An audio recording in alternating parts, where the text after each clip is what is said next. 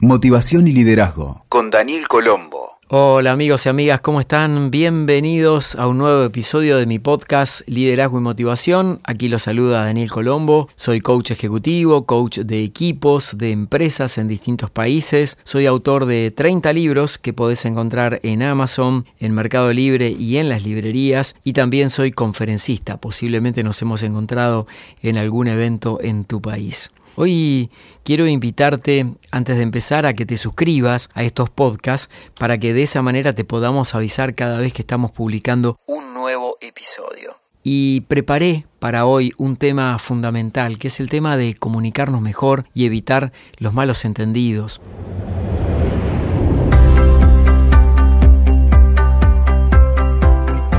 Todas las personas nos representamos internamente la realidad que vivimos en base a la experiencia de vida y la forma en que fuimos educados e inducidos desde la primera infancia. Esto determina directamente el tipo de modelos mentales que tenemos y por eso, aunque esos moldes ya no funcionen en la actualidad, se siguen repitiendo comportamientos y hábitos que van en contra de los objetivos y metas que querés lograr. Por lo tanto, influyen en forma contundente sobre las decisiones que tomás. El cerebro tiende a buscar darle estructura a toda la información que recibe a través de los estímulos, pensamientos e ideas. Y para esto genera explicaciones e interpretaciones internas. Se trata de una estrategia de supervivencia y de evolución de la especie. De esta forma, Imagina que dentro del cerebro hay un gran depósito de experiencias y vivencias en los distintos estantes, categorizados y rotulados de determinada manera de acuerdo a cómo fuiste formateado o formateada desde que naciste en adelante. Usualmente es hasta los 6 o 7 años que recibimos estos estímulos y le damos mucha credibilidad a lo que nos dicen o a lo que vemos en las figuras de autoridad en nuestro entorno, como por ejemplo los padres, los tutores o los maestros. Y luego empieza el discernimiento propio, siempre basado en aquellos modelos mentales que hemos cosechado. Hay varios factores que incluyen en este proceso de los modelos mentales. Por ejemplo, la genética, que determina la estructura cerebral única y exclusiva para cada ser humano, las vivencias, es decir, las circunstancias interpretadas por las emociones, las creencias y las acciones que hemos tomado, la cultura, ya que estamos insertos en ella, una cultura entendida como la sociedad en la que vivimos, y hasta el idioma y las formas de comunicación. Cuanto más experiencia tenés, más modelos mentales. Y por lo tanto, aparecerá una mayor capacidad para resolver problemas. Por esto es que ante una misma situación, dos personas actúan en formas completamente diferentes, con soluciones únicas generadas por las emociones que surgen de cada circunstancia. Por ejemplo, en temas donde la opinión personal y los valores o creencias están involucrados, por ejemplo en temas políticos o religiosos, pueden surgir fuertes malos entendidos al polarizar las visiones de un mismo asunto. Hoy quiero hablarte de una herramienta que utilizamos en el mundo del coaching profesional y que se llama escalera de inferencias. También se utiliza en la programación neurolingüística todas formaciones en las que he cursado y te las estoy presentando no de una manera teórica como generalmente se dan en las carreras, sino de una manera práctica para que te las lleves como herramientas para aplicarlas en lo cotidiano de tu vida para mejorar. Ese es mi objetivo y mi compromiso en mi trabajo como coach en el mundo, que te lleves resultados concretos. Vamos a ver esto de la escalera de inferencias.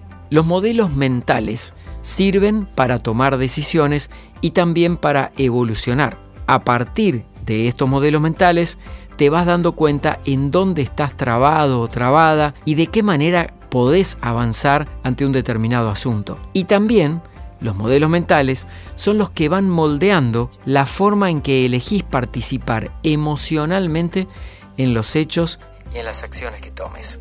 Buscando hallar los modelos que determinan el funcionamiento interno de la toma de decisiones, Chris Argelis, escritor de temas de negocios y profesor de la Universidad de Harvard, planteó en 1985 la escalera de inferencias para graficar de qué forma deciden las personas. Como se trata de un proceso en el subconsciente, la persona no es consciente de que lo está haciendo e incluso puede durar fracciones de segundo.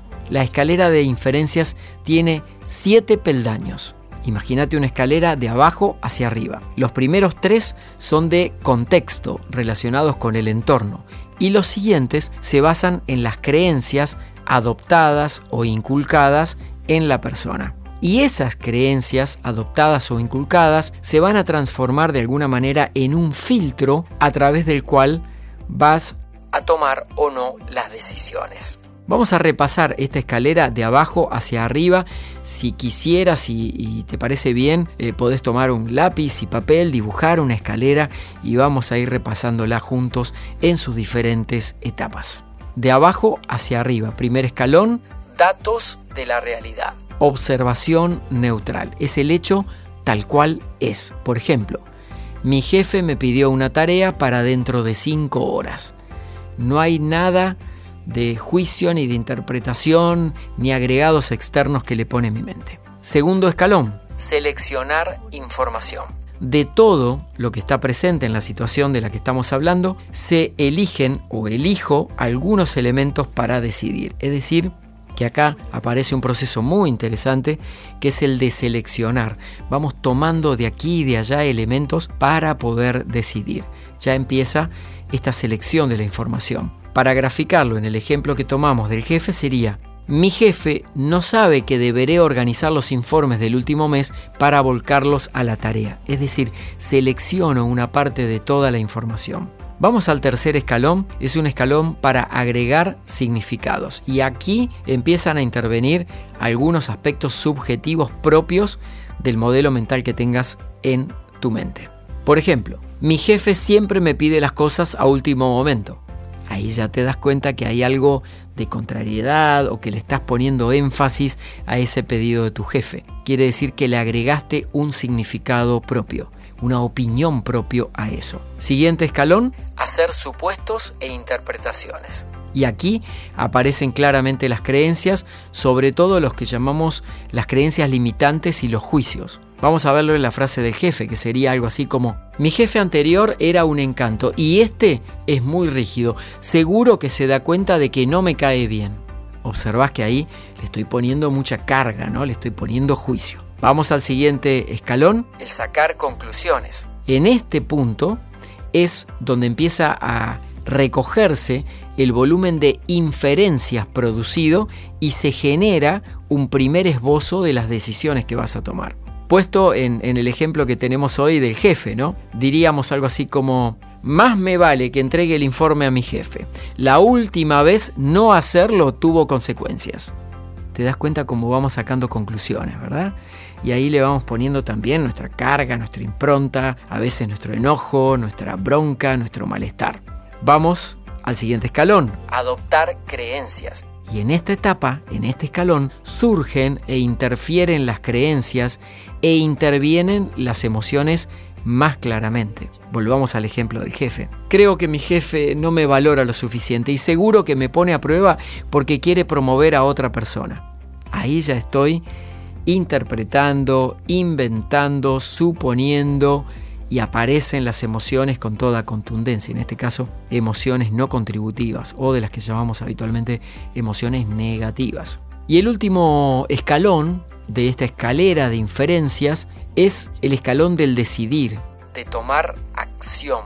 Sobre todo lo que estuvimos subiendo en esta escalera se avanza en la ejecución en base a lo que has decidido y las inferencias emocionales siguen apareciendo. Entonces tal vez después de toda esa carga emocional que vamos arrastrando, aparezca una frase referida a esto del jefe que podría decir algo así como, necesito apresurarme para entregar esto a tiempo porque estoy segura de que si no lo hago tendrá consecuencias, me van a sancionar. Es decir, que ya tomaste una decisión sobre ese tema con una carga emocional negativa y por lo tanto probablemente el resultado de lo que entregues va a estar también de alguna manera viciado por esta escalera que has construido. Hay un punto importante ahí que es el tema de los juicios, el tema de las interpretaciones, que lo hacemos cotidianamente y a veces no nos damos cuenta. Entonces, ¿cuál es la invitación? A tomar esto como una herramienta para avanzar, para crecer, para aprender. Las inferencias surgen de todo este proceso mental interno que hacemos constantemente a la hora de decidir, donde muchas veces partimos de bases equivocadas. En el ejemplo, tal vez lo que la persona no sabe o no preguntó o la delegación del jefe no fue eficaz, es que no sé, pongamos por ejemplo, el gerente general ha pedido el informe y existe una urgencia real de su jefe para cumplir al respecto. Y sin embargo, se quedó de alguna manera la persona enredada en su modelo mental, rumiando por dentro. Es para observar también la cantidad de componente emocional que incluye este proceso, por lo que a veces puede ser difícil que la persona obtenga una información que sea clara, veraz y neutra. Y así se llega a la conclusión de que cuando tomar decisiones en medio de emociones encontradas y cuando los juicios y prejuicios han invadido el terreno, va a conducir inevitablemente a malos entendidos, a discusiones, a decisiones equivocadas y daño para todos los involucrados y las acciones. Y como conoces mi modelo de trabajo que siempre se basa en resultados, soy un coach de resultados para todas las personas con las que tengo el honor de trabajar en distintos países, ya va más de un millón de personas con las que he trabajado, te quiero dar algunas herramientas para cómo mejorar esto de los juicios, las interpretaciones, las emociones que interfieren a la hora de tomar decisiones. Punto número uno, hacer preguntas asertivas y despejar todas las dudas. Esto toma poco tiempo y ayuda a esclarecer el proceso. Número 2. Hace algo que mejore y no que empeore la situación.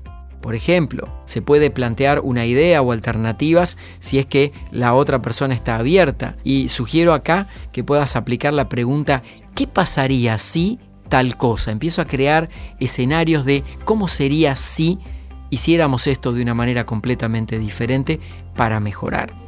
Punto número 3. Descubrí cuáles son tus creencias que limitan tu potencial. Todos tenemos una gran red invisible que domina las decisiones que tomamos. Una vez que la desenredas, vas a poder cambiar esos limitantes por otras creencias contributivas que te apoyen. Punto número 4. Desterrar el juicio y las interpretaciones. Refuerzan tus limitaciones y además provocan distancias con los demás y pérdida de energía y foco. Punto número 5.